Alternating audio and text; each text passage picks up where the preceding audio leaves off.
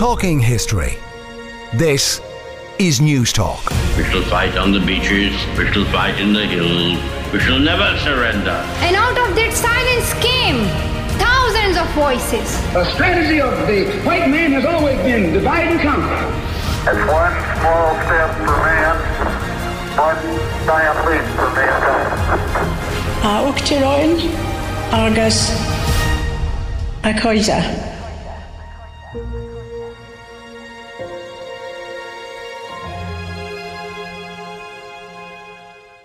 Good evening and welcome. We're talking history on News Talk 106 to 108 with me, Patrick Geoghegan. In tonight's show, we're looking at the history of Irish wakes and we'll be exploring Irish beliefs and practices about death over the centuries. You can email us your thoughts and views, talkinghistory at newstalk.com, and we'd love to hear from you. Last week, we explored the life and legacy of Katherine Mansfield, the New Zealand born modernist writer whose haunting and powerful works helped redefine the modern short story. And if you want to listen back to this or to any of our older shows, just go to the Newstalk app, powered by Go Loud, our website, newstalk.com, or wherever you download your podcasts. In tonight's show, we're looking at the history of the Irish Wake, with tonight's show inspired by the new Irish Wake Museum at Waterford Treasures, the only dedicated museum quarter in Ireland. It opened on Friday, and if you want to find out details, just go to their brilliant website www.waterfordtreasures.com the Irish wake is perhaps one of the best known funeral traditions associated with Ireland. The wake, the glorious send off of departed loved ones, is a prominent feature of Irish funeral traditions, but is seen less and less often in modern Ireland and is now almost unknown in the cities. But in many country areas, the practice of watching over the recently deceased from the time of death to burial is still followed and is an important part of the grieving process, which is why many Irish funerals outside of the cities are still preceded by a wake. Irish Wakes are a show of strength in the community, coming together to help a family grieve. And this one of a kind museum in Waterford transports you back to the original almshouses in Cathedral Square of Waterford City and takes you through a sensitively curated, fully guided tour of an Irish Wake. And to talk to me about Ireland's newest addition to the museum scene, the Irish Wake Museum, I'm delighted to be joined by Eamon McEneaney, the director of Waterford Treasures Museum, who's published many books and articles on the history of Waterford. Awarded the Merit of Honour by the King of Norway, he'll retire at the end of this month after 32 years of service and following the opening of the Irish Wake Museum. Rosemary Ryan is a curator at Waterford Treasures Museum and has been an integral part of the museum since the 1990s. She's the co author with Eamon McEneaney of Waterford Treasures, a guide to the historic and archaeological treasures of Waterford City, and she curates exhibitions and oversees events within the Waterford Treasures that reflect the city's rich history. Joining us for the first part of the show, we're delighted to welcome Donncha O'Callaghan, curator at Waterford Treasures Museum, who's published on various aspects of the history of Waterford City and country over the centuries. And he's an expert, particularly on the 19th and 20th centuries. Well, you're all very welcome. And later in the show, I'll be joined by John Thompson of Thompson Funeral Homes, established in Waterford in 1786, who's the former president and founder of the Irish Association of Funeral Directors. Eamon, uh, can you tell me what was the inspiration for it? Uh, the main inspiration for, for the museum was the fact that um, we have one of the oldest cadaver tombs in Ireland and one of the finest of a man called James Rice, 11 times mayor of the city back in the in the 15th century.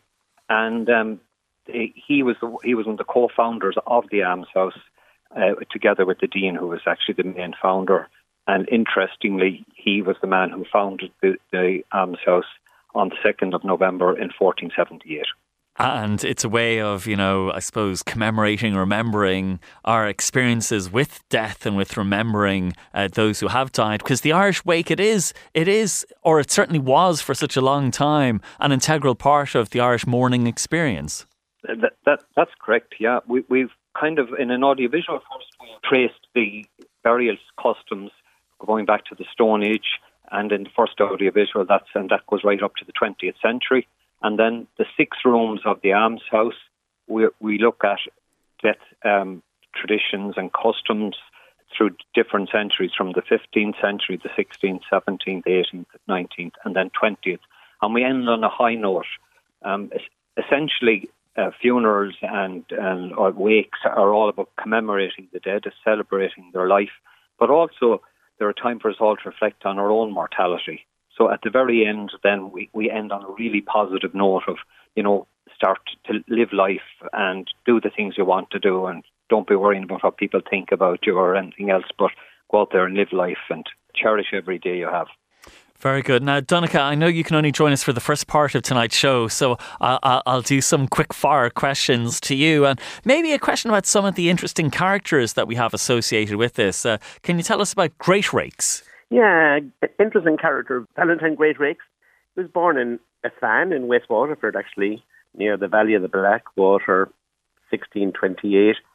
And he was a healer and um, I suppose if we look at his career, like you know, and his idea, he healed by laying hands on people. And um, now, the Greatrakes family, they were a, a family of Protestant settlers who had sort of introduced into the Valley of the Blackwater, um, very much associated with the Boyle family. Of course, the Earls of Cork, Richard Boyle uh, was the first Earl, and um, Valentine would have been a contemporary almost of Robert Boyle, the very famous Robert Boyle, one of the sons of the first Earl, the famous uh, scientist and chemist. In the turbulent years of the 1640s, Valentine Greatrakes was about 13, and the family were driven out, really, you know, same as many other Protestant families right across the country. They took refuge in England. He returned then as part of the Cromwellian army, actually, in the 1640s and served under Lord Broghill, another Boyle, Roger Boyle, who later became Earl of Orrery. I suppose you could say his Puritan, Protestant, Cromwellian sort of credentials were well established. But I suppose in the famous in the biography of him by Elmer, published recently, he's described as a great conformist. And um, he was a great survivor, like the Boyles themselves, like, you know. And um, is his very first um, attempt at curing somebody was in 1661. Now, this is just after after the, um, the Restoration, and he healed somebody called a young boy called William Maher of Cappoquin in County Waterford. He was suffering from scrofula, uh, which is sort of known as the king's evil. Traditionally, it was believed that this could be cured by a monarch, especially in Britain and Ireland. You know, the idea was that they say the monarchy or the monarch, divinely appointed, um, inspired by God or picked by God to rule over his or her subjects, had the power, you know, the power of the, the healing hands of the monarch was a sort of common theme going right back to the medieval period. So when he did this, it seemed almost as if it was, again, a, a, a, a direct challenge to the notion, you know, the superstitious idea that it was only the king could uh, cure this. His fame as a healer spread after this moved to Youghal in County Cork, attracted vast crowds. I said he was a contemporary of Robert Boyle, you know, the great scientist, the father of chemistry.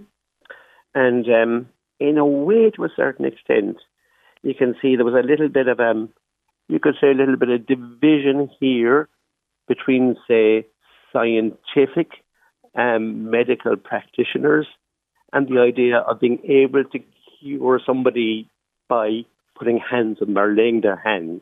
So I suppose the conflict was between, say, the superstition of the Middle Ages by laying hands and modern medicine. And um, Greatrakes, he didn't charge for his services, cured free of charge. I suppose there's anathema to many in the medical profession who were selling at the time, the expensive, useless medicines, which I suppose like the famous pills and potions this was, I suppose, something that caused, you know, a little bit of conflict at the time, like, you know, this dichotomy between, say, superstition and pure science. And indeed, these are some of the aspects that are explored in the museum. And what what's your favourite aspect of the museum, and what I suppose uh, interested you the most, putting the bits together and uh, the various objects, so that you could tell the story of death and the Irish Wake? Yeah, well, I suppose again one of the most, one of my favourite objects of the whole thing, is, believe it or not, is actually a bleeding bowl, a bleeding bowl, which was um, it's made of silver, and was um, bleeding, of course, continued to be in use right through the medieval period up to the 18th century as a cure for many ills and many evils, you know. And uh, we have a portrait here as well on display in the museum of a very famous medical practitioner here in the city who was actually an apothecary, a Dr. William Mackesy, quite quite a, a famous medical family, but he was affectionately known to the people of Waterford as Billy the Bleeder. No matter what was wrong with you, bleeding was the answer.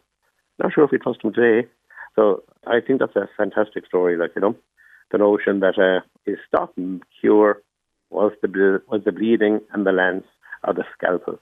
And you also get a great insight into, I suppose, how attitudes and views of death changed in the 19th and the 20th centuries. Very much so. Like, you know, things were moving on. Like, you know, one of the themes we explore here in the museum, uh, you know, the idea of how the, um, the attitudes towards death changed over centuries, especially with introduction, say, of the Reformation, you know, different burial practices uh, influenced by religion. And of course, the idea of the wake going right back, you know, to perhaps pagan times is a common idea. Uh, time of death, sort of normal rules and uh, that apply to society sort of go out the window for a certain period of time. And then we're looking here, I suppose, as well at you could say perhaps in the Victorianization of the wake, how things became respectable. The traditional view, say, for example, in the west of Ireland, where wakes sometimes could be raucous, merry occasions, believe it or not. All that began to change, of course. Brilliant. And Rosemary, can we talk first maybe a little bit about the Waterford Treasures Museums in general? You know, the fact that uh, there is this dedicated space to all these different museums that tell different parts of the story of Ireland. Yes, we have many wonderful museums now. We have a Viking virtual reality adventure and we curate the exhibition in Reginald's Tower. Then we have the award winning medieval museum. We have the Bishop's Palace, which tells the story of the 18th and 19th century and goes into the 20th century. Um, in the top floor of the Bishop's Palace, we have the Irish Silver Museum and the Irish Museum of Time since 2021.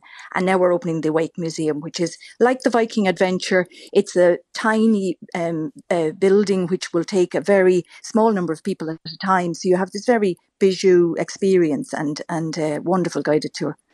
And how exciting was it to put together uh, the different objects for the, the, the museum and to decide what would go in and maybe what wouldn't go in?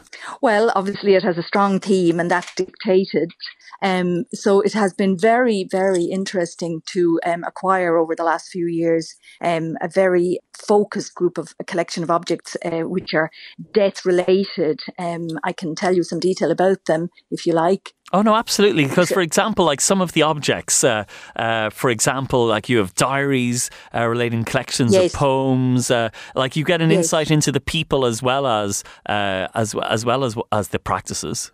Yes, I mean, as always, you know, objects are an, um, a very, very vivid um, immediate window into people's lives, whether it's the Bronze Age funerary urn, you know, which is about 4,000 years old, and um, which contained the cremated remains of, of one of our ancestors, to the 18th century mourning jewellery, which was you know, um, very precious possessions of, um, for example, we have a collection of mourning jewellery of the, um, a family, the Bly Brownlow family of County Meath, who had seven children, three of whom died young. So, as well as the um, 10 other beautiful objects containing locks of hair of the children, the most poignant object is the, the little cross, which um, has um, on one side little locks of hair of all of her seven children, and on the other side, then it has the details of their birth and death dates, three of whom died young, as I say.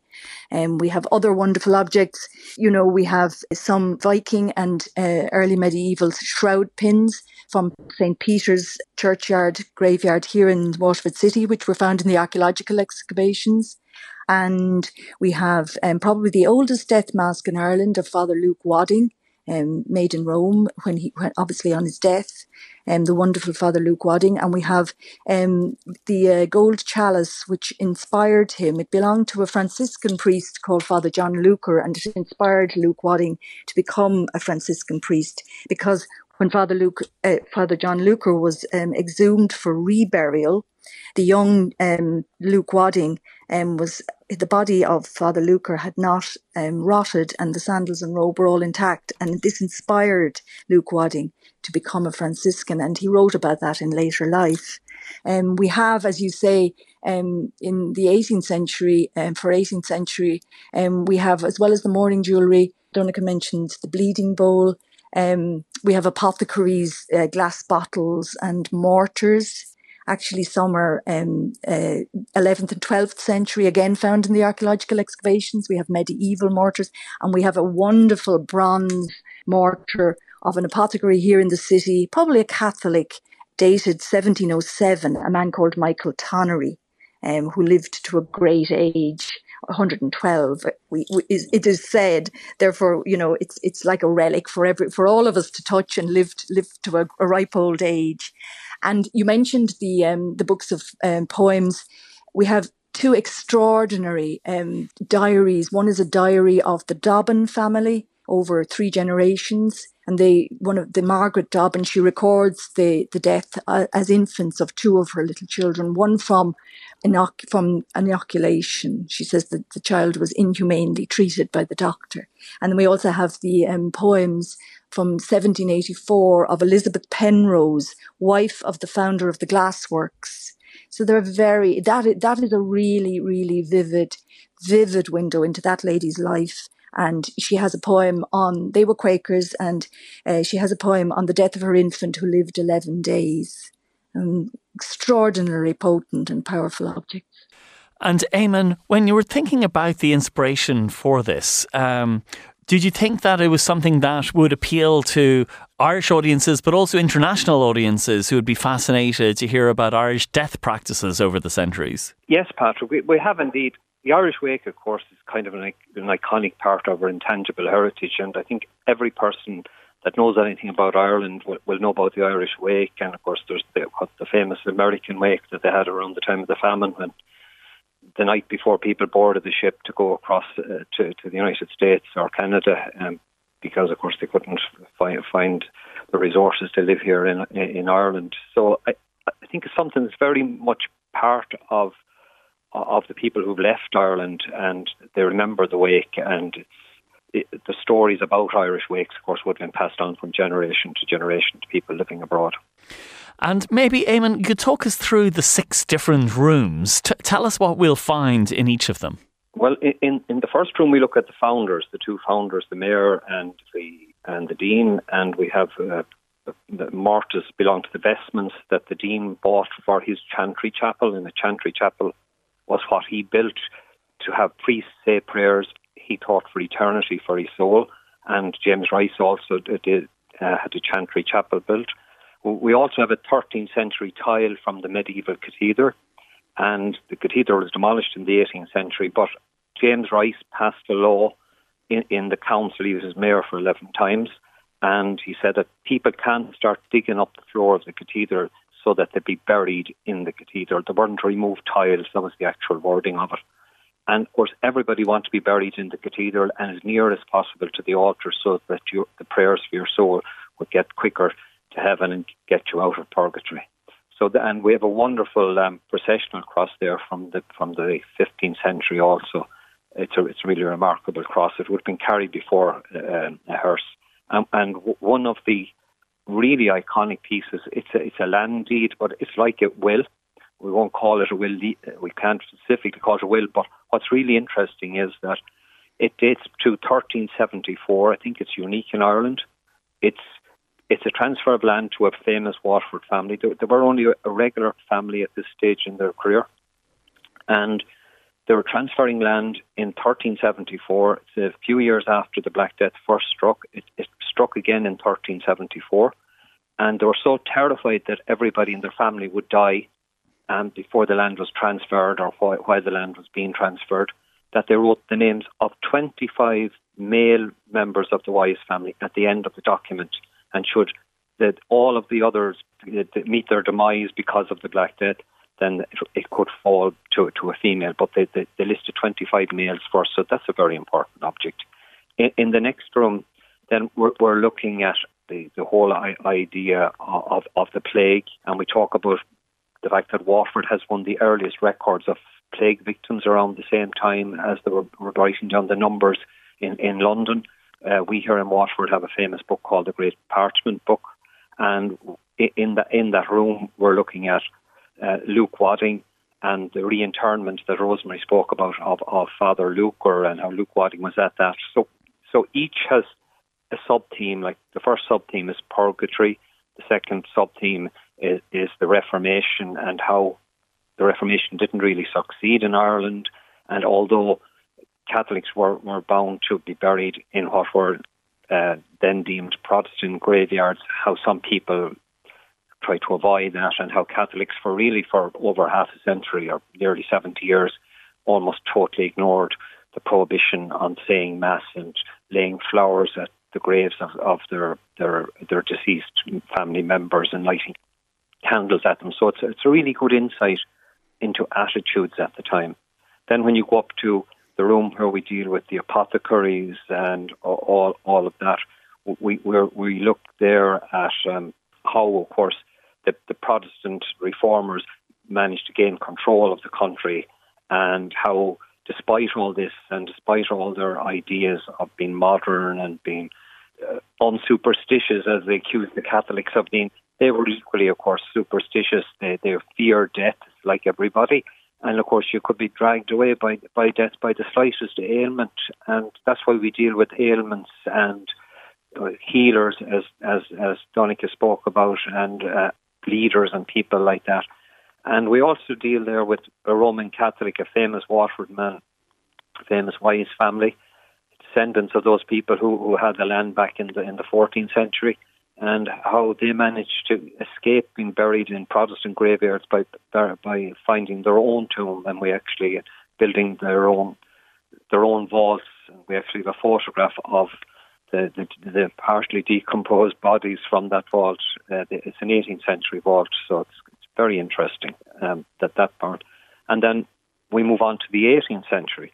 And the interesting thing about the 18th century is Rome is that we deal with child mortality and the, the character we deal with there is Mrs. Roberts, that the wife of the architect who, who built the great cathedral outside the door, demolished the medieval cathedral. And she had 22 children. And interestingly, the architect lived in the house next to the almshouse, but the almshouse was closed by the 18th century, and the family took it over and they expanded into it. And we found the doors, the doorways where they expanded, they were later locked up, but but we we discovered those, and so the family lived in the almshouse, and we used Mrs. Roberts then as the person to tell the story about children, uh, infant mortality. She, of course, lost. Um, uh, she had 22 children, and only eight lived to adulthood, and that's where we have the mourning jury. And then in the 19th century, we go up and we look at wakes and traditions to do with, you know, everybody was given, of course, a pipe and you had to smoke over whether you smoked or not, you were expected to take a puff of a pipe. And one of the big things you had to have in for the wake, apart from drink, of course, whiskey and beer, you had to have tobacco and pipes. We have lovely snuff boxes, and we've got relics and rosary beads and uh, all, all, those things that we typically associated with with the death call boxes uh, uh, with with um, with the wake, and we have uh, a corpse in the bed, of course, and everything like that. And then lurking in the background of all this is Queen Victoria in in a in a mourning costume, which is actually belonged to the Queen.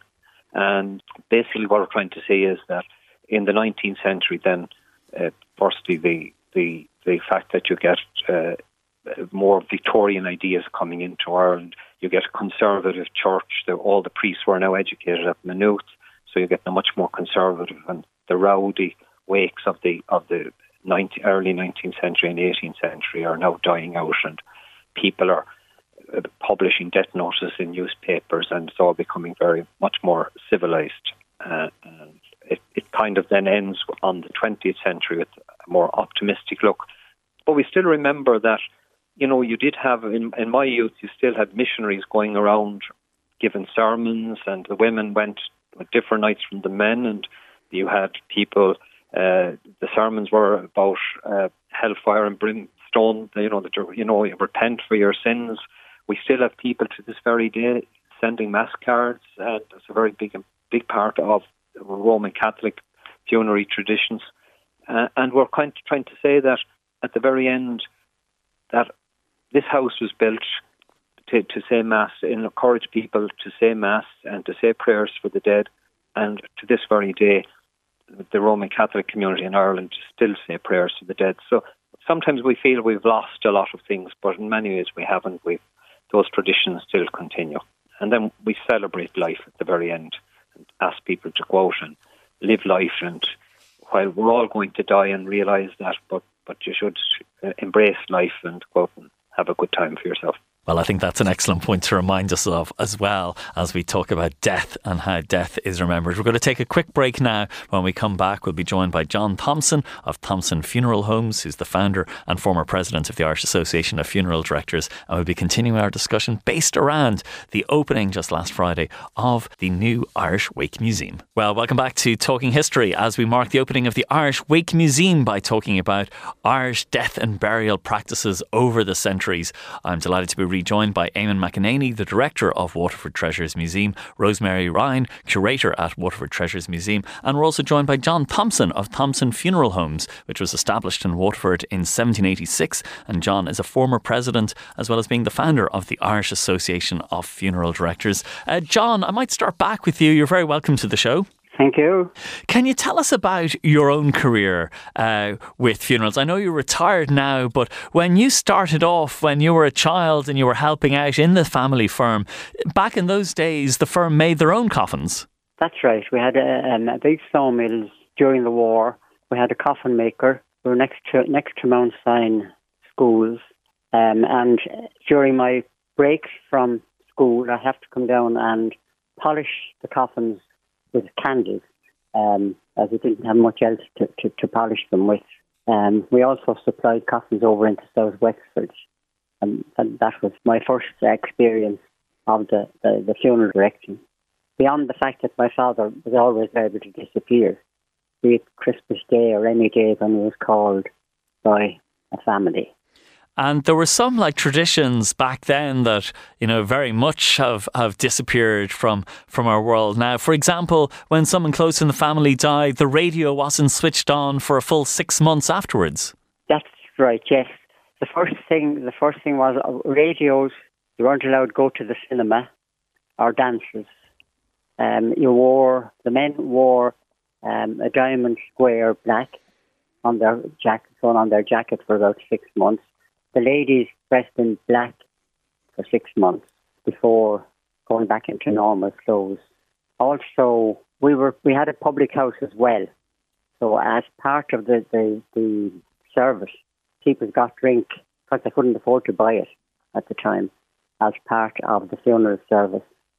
And also um, cigarettes and, and, and money if they needed it. In that those days, the, the, all the wakes were in houses, of course. There were no such things as funeral homes. The mortuary chapels in the hospitals uh, were fairly fairly basic, and uh, that that that was what the funeral was. When my own grandfather died, for the week after the funeral, his sons and my my mother gathered and played cards every night for the week uh, as a family gathering to celebrate and mourn the death. And even when the, the coffin went to the church, it didn't go to the front of the church like it does in, uh, uh, in these times. It it stayed in the in the mortuary chapel. That's, that's right. It was brought into the mortuary chapel. The priest said the prayers in the mortuary chapel. Most funerals at that time were they spent two nights in the church, so they, they'd be two nights in the mortuary chapel. They would be brought over to the front of the altar for the mass, and after the mass would be returned to the mortuary chapel mass now would be the uh, would be ten o'clock in the morning and that. But the actual funeral then would be in the afternoon, say three o'clock. In most cases, they'd be they'd be walking away. All funerals walked to the church and walked away from the church, uh, and they'd go to the there were kind of nominated walking and stopping points, and the family would stop. The the, the hearse would park then, depending on the family they would have some cars uh, for family. But people didn't have cars then, and for for neighbours. And part of my father's job then was he would be expected to know the people who should go in the cars, uh, be familiar with the family and know who the family are and who the friends and relatives would be. Also, when people would travel out in those days, they'd go out to the cemetery. They wouldn't. This is the only chance they would get of visiting their own family grave unless they hired a car to bring them out Um, they go to some go to a funeral and then proceedings all disappear up to their own family grave. And John, can you tell us about how you got involved as well? I know it was the family business, but actually after school you went off and uh, studied, I think, electrical engineering and worked for was it Waterford Crystal? That it it wasn't like a straight uh, move into working, or no, sorry, it was the ESB you went working for, but uh, you, and, and, then I went to, I went to the Crystal then after. Oh, that, and then yeah. you did went go to the Crystal, so it wasn't a straightforward move into the family business. No, no to be honest with you, my father never wanted me to go into the family because sort of it wasn't. Um, there was no no job to be in. It was a, um, a 24 hour 24 hour business, um, dealing with people stressed with, with stressful people or people who are stressed all the time. So what happened was he died suddenly. Um, I had a chat with the, the, the, the management of the glass factory, and they told me that I should continue the business as long as it didn't interfere with my glass factory work which I did.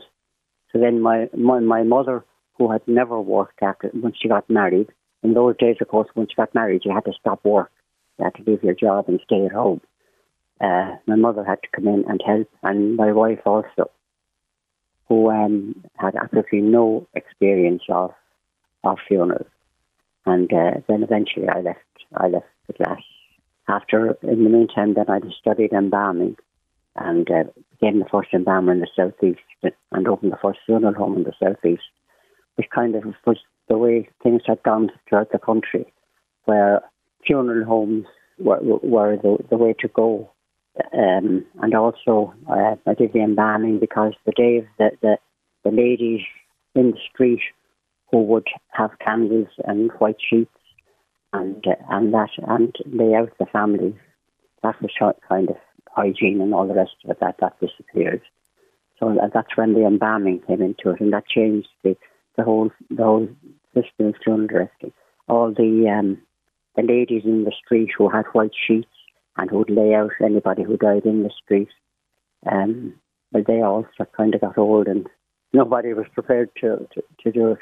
And in mortuary in the, in the hospitals, the day of the the, the um, body being treated in on the ward, it had no place in modern kind of nursing, modern medicine. That's it. The, the remains were just taken away, and virtually every all bodies are embalmed now. Eamon, one of the things that really struck me reading about the museum and uh, the various stories that are told in the different rooms is just is just how how high the and appalling the rates were of infant mortality, the number of children who died either uh, in childbirth or soon afterwards. That it it wasn't a particularly uh, safe experience giving birth, and it wasn't a particularly safe time growing up. No, no, indeed, it wasn't.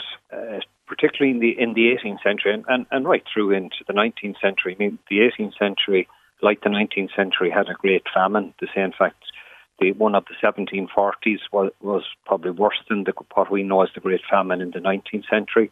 And they say during the worst years of that in, in the early uh, 1740s, that, that um, about one in three children is all that survived that were born around that time.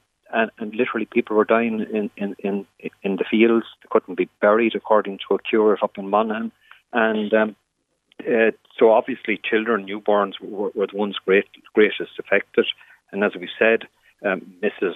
Mrs. Roberts, who would have come from a very wealthy family, her husband was a great architect, and who lived next door and occupied the almshouse for a while. Um, eight of her, eight of her children only survived from 22 that she gave birth to. So, uh, you know, uh, death of children was a huge thing. We have a lovely little um, silver clamp. It's called for clamping the umbilical cord before it's cut. And interestingly, it's it's made it beautifully in the shape of a stork. And when you open it up, it, there's a little baby inside the stork's body as in, in swaddling clothes. And the idea was that you you displayed this little stork, uh, silver stork, and it, it let people know you were pregnant. But really, I think people didn't want to talk about it in case everything didn't end successfully and uh, end up with a live birth. But even if you're born alive, baby was born alive, they could still, of course, die within the next three or four years. The first four or five years were probably the most dangerous. And that's why we often wonder why population took so long to grow, except, of course, in, in the in 19th century when, when there were different factors uh, uh, increasing the population growth, but but generally populations were quite growth was quite small for two adults to be born to live to produce two more uh, to, to produce adults two adults wasn't wasn't taken for granted. I put it that way, and and that's why you get so much mourning jewellery that people want to remember the babies that they've lost. Obviously, that was a luxury for the rich, but not for the poor. And was religion a factor in how people were, I suppose, uh, the types of experiences that they had in terms of funerals, wakes, uh, memorials, and so on? Did we see different practices for Protestants than we did for Catholics? We, we, we do indeed. Well, the, you know, even the, the tombstones are different. And uh, of course, Catholics, I, I think what happened, the resentment between Catholics and Protestants uh, uh, lived on through funerals, really, in the sense that uh, all all cemeteries were in control of the Protestant clergy, and therefore you had to pay the Protestant clergy permission to be buried in the, in the Protestant graveyard. But you also had to pay the Roman Catholic clergy to officiate at prayers, which couldn't be had in in the in, in the Protestant graveyard. So that also probably helped the wakes to continue. You know that the Catholics who didn't have churches really until you come in, well, open churches and or in large numbers of churches until the 19th century, and that that probably encouraged the wake and encouraged the, the funeral services uh, in home, at home and Catholics um, having wakes as, as, we traditionally know them. But uh, there, there were traditions like that. Of course, as we know, the Quakers here, the Quaker cemetery here in Waterford, death is very much the leveller in that all the tombstones are, are all identical. They're all perfect little rows, and you see that in Dublin also and other other Quaker cemeteries. The, the Church of Ireland graves, of course, are totally different from the Catholic ones in that they don't ask for prayers for the dead, so they don't believe in prayers for the dead. And I think one of the most interesting things we have was made in 1704. It's unique. Uh, there's nothing like it in Ireland. It was made by a Protestant silversmith in Dublin. It was for his friend who was a, a Protestant silversmith working in Dublin. His wife had died, and to commemorate his wife's death, he did this beautiful plaque. It looks there's a woman sitting in a very lavishly furnished room. She has her head on a skull, and there's a little um, hourglass there, and obviously the sands have gone through. And then at the other side of the image is Saint Michael the Archangel, we think, or Saint George smiting the uh, the devil, who's in the form of kind of a dragon-like figure. And um, basically, what they're saying is they're assuming they're not asking for prayers. They're assuming that the lady's in heaven, and there's a little plaque on the wall where she asks her husband, "Why don't you come up and visit me, darling?" In other words, um, why don't you come to heaven? It is implied, but that's an offer, by the way, he declined for a number of years. And Rosemary, that whole idea of infant mortality, it is something that is uh, shown very strongly in the in the museum. Yes, um, it is, and and obviously it's it's a very um, difficult it's a difficult issue, and we've done it respectfully but it's a reality um, and we do it we try we, we hope we've done it in a positive way and um, as Eamon said celebrating lives um, and the objects are, are, are really uh, you know are there um, including miniatures of, of children and young people and and the father and son to remember. We always we always as a species I think we just we want to remember um, our our loved ones. That's what it's about isn't it and in terms of the different objects, we get a sense of, you know, changing practices in Ireland as well, in terms of even things like the Dublin Foundling Hospital uh, that was closed in 1830. We get an insight into the history of that as well. Yes. Um, the Dobbin Diary that I mentioned earlier actually, um, one of the entries actually records the fact that an infant was um, left on the um, at their door of their street of their um, townhouse in the city centre um, in in the 17 in 1737, um, and the it was an abandoned baby, and um, the the diary entry says and was sent to Dublin, and we presume that baby that infant was sent to the Foundling Hospital in Dublin, which um, we record um, had absolutely astronomical mortality rates in its in its um, in its time, and was shut finally in 1830 so um, we don't shy away from you know from the harsh realities of all that. Um, Uh, so, um, you know, but we do them, as I said, in a respectful way. And that would have just been a place where, what would have been? Children abandoned would have been would have been placed. Yes, I mean in the 18th century, um, abandoned um, and illegitimate children were placed there, and they were actually um, given out to to wet nurses, um, who who so that in fact you can't really it wasn't actually within the hospital that that they that they um, that they they died. So they were actually given out to to people who were to women who were paid. The Dublin Foundling Hospital was um, founded for humane reasons, um, and it was for foundlings or abandoned babies, illegitimate babies, um, and uh, it, it was it actually um, put the, the babies out to wet nurses to, to, to nurse and bring up um, so it wasn't. So it was um, obviously exploited by some un- unscrupulous people, unfortunately, um, and that is one one of the reasons for the, um, the horrendous um, uh, mortality rate of the the babies um, who were admitted. and there were many inquiries, and it was finally shut in the in the 1830s. We also uh, actually um, also referred to the 1741 Bliain an Áir, you know, the, the, the, year of the slaughter, that 1740 41 um, famine, which um, uh, proportionately killed a higher percentage of the Irish population than the, the Great Famine. Um, and, uh, you know, the river in Waterford froze over, there were f- food riots in, in Dublin. Um, and um, uh, you know it was a time of, of horrendous um, uh, hardship for, for especially for the poor. Um, so we, we relate that in as well. So we don't shy away from these these awful realities, um, but you know we try to be positive that you know we are we are we hope living in more enlightened times now where there's more compassion. Eamon, when you look at the different types of experiences people had and the different kinds of traditions and and and, and methods they had for dealing with uh, grief and loss and death and so on, we kind of see a changing philosophy as well, and perhaps that some developed this idea that it showed the importance of living life to the full. It showed the importance of of, of making the most of the time that you were on this planet.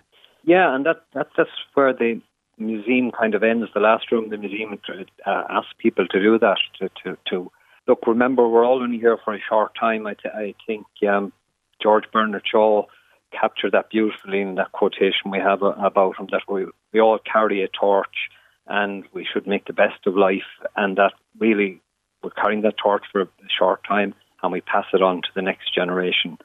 And remember that, and, and to live and enjoy your life, not being worried about what people think about you or and you know another quote we have there is dance as if nobody is watching sing as if nobody is listening and love as if you've never been hurt. And i think it's a very positive way to go out and just live life enjoy yourself and follow your dreams. Um, you don't get a second life. As someone said we, we all think we've got two lives and you really start living life when when you realize in fact that we've only got one and, and you better get going. Well, indeed, that we do have to make the most of, of the life that we do have. We'll take a quick break now when we come back. We'll explore more about Ireland's newest museum, the Irish Wake Museum, and what it tells us about our history and indeed our society. So stay with us here on Newstalk. Well, welcome back to Talking History as we explore Ireland's newest museum, the Irish Wake Museum, which is part of the Waterford Treasures collective of museums. And uh, delighted to be joined by Eamon McEneaney, who's the director of Waterford Treasures Museum. And uh, he's going to be retiring now after 32 years of service. Rosemary Ryan, curator at Waterford Treasures Museum, who's been an integral part of the museum since the 1990s. Donnchadh Ceallachain joined us earlier, another curator at Waterford Treasures Museum. And we're also joined by John Thompson of Thompson Funeral Homes, who's a former president and founder of the Irish Association of Funeral Directors. John, you've seen that as well, the way practices have changed. You know, you mentioned your grandfather, your father's funeral, that, you know, throughout your experience with the company and going back to your childhood involvement in it, practices have changed a huge amount. Oh, totally. For example, in my first experience when in the business, when I took it over, uh, every funeral went to the church for two nights, stayed overnight for two nights. That then went to one night, and it's now possibly um, helped by the COVID thing where most funerals now just go for the mass and then and then off, uh, uh, for burial. Um, you don't have what you call wakes anymore. What you have now is reposings, where they advertise with RIP and that um, that the family that the remains will be reposing will stay in the funeral home um, for a, a, few hours the night before the mass, uh, and could also could possibly be taken back to the house then for the for the family to have the bodies there privately before the the mass the following day. Um, we're getting some um, the odd humanist funeral now, um, as they were saying about the the practice is changing. And of course, now a big feature of it is putting the death notice in rip.ie. Before that, it was in the newspaper, but or perhaps on the radio. But of course, even going further back, it was often too expensive to put in the newspaper. Well, that's I mean, uh, we don't want to insult the newspapers, but I mean, it still is not uh, expensive to put it into the newspaper. Um, RIP um, was a wonderful invention. Whoever put the um, put it together. Um, where now a notice you wouldn't couldn't possibly afford in a newspaper, where you give grandchildren's names and great grandchildren's names, and maybe where the person worked, and everybody, all families now want to use RIP. And uh, despite what we're saying about the, the about religion and all the rest of it, people still have respect for their dead, and they still want to mourn their dead uh, as far as the um, Protestant and Catholic funerals are concerned. As many, we, we sometimes would have more Catholics than Protestants at a Protestant funeral. So that, all of those religious differences are, are sort of gone. Eamon, can you talk to me about your vision for Waterford Treasures? And do you hope that people will, will when they visit the Irish Wake Museum, they will also uh, visit some of the other, uh, might go into the Bishop's Palace, for example, or uh, some of the other uh, great uh, museums that you have there? Or do you want people to focus on uh, and target one of them at a time? Uh, Patrick, well, we'd love people to come to Waterford, maybe spend a day or two wandering around the, the historic city. And tell us about your own remarkable career because you've given so much to Waterford Treasures and you've given so much in terms of your own input to, to the design and creation of all of these wonderful historical treasures. Uh, you will now be retiring after 32 years of service. That's, that's right. I retire at the end of the month, but I'll probably take a few days off after this museum opens. Look it was a great privilege for me to work in, in, in this city. I've been working here for 32 years and I, I would just have to say that it was a privilege to work for Waterford Council. Um, at no time did anyone ever stop me from doing anything. And any time I needed a building or we acquired a building, Mary Creakley here, who looks after the acquiring of buildings, in fact, acquired the, the building that the Irish Museum of uh, the, the, Wake Museum is in. And um, it, it's been it's been a roller coaster of a career for me, and I've worked with the most marvellous and hardworking, committed people I think, on the island, and I could stand over that look at. I kind of see myself as as the conductor. I, I I didn't write the script. History has written the script, and we just we just show it between us all. We we work together to, to bring it uh, to life and to bring it to the public. And as I said, we started restoring Reginald's Tower. We moved up through the Viking Triangle and the Museum of Death, I suppose, and the Wake is a nice one. Reginald's Tower talks about the birth of the city, and the Museum of, of the Irish Wake is talking about uh, attitudes to death and rituals about death and customs to do with death. So it's, it's a nice thing to round off your career on.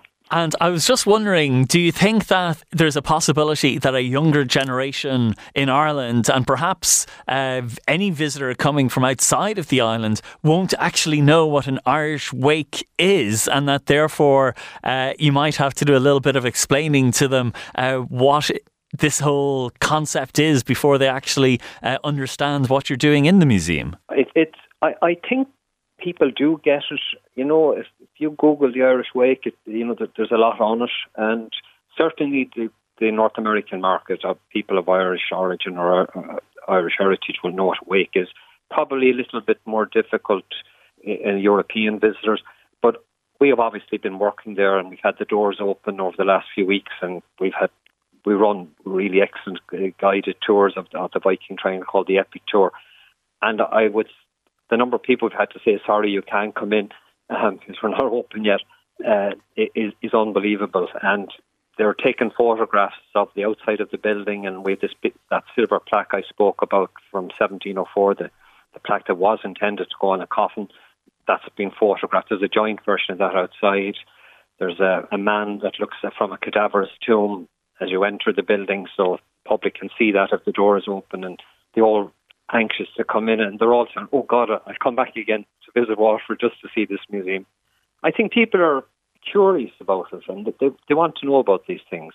And Rosemary, I think it would have been very easy to design a museum experience that would have been very dark and heavy, uh, given that it does deal with such weighty topics to do with death and how uh, how people are remembered afterwards and so on. But I think there's very hopeful elements as well, and bits that uh, will kind of uh, encourage people and inspire people as they go around the museum because it's also a celebration of life as much as it is about uh, very heavy topics like infant mortality.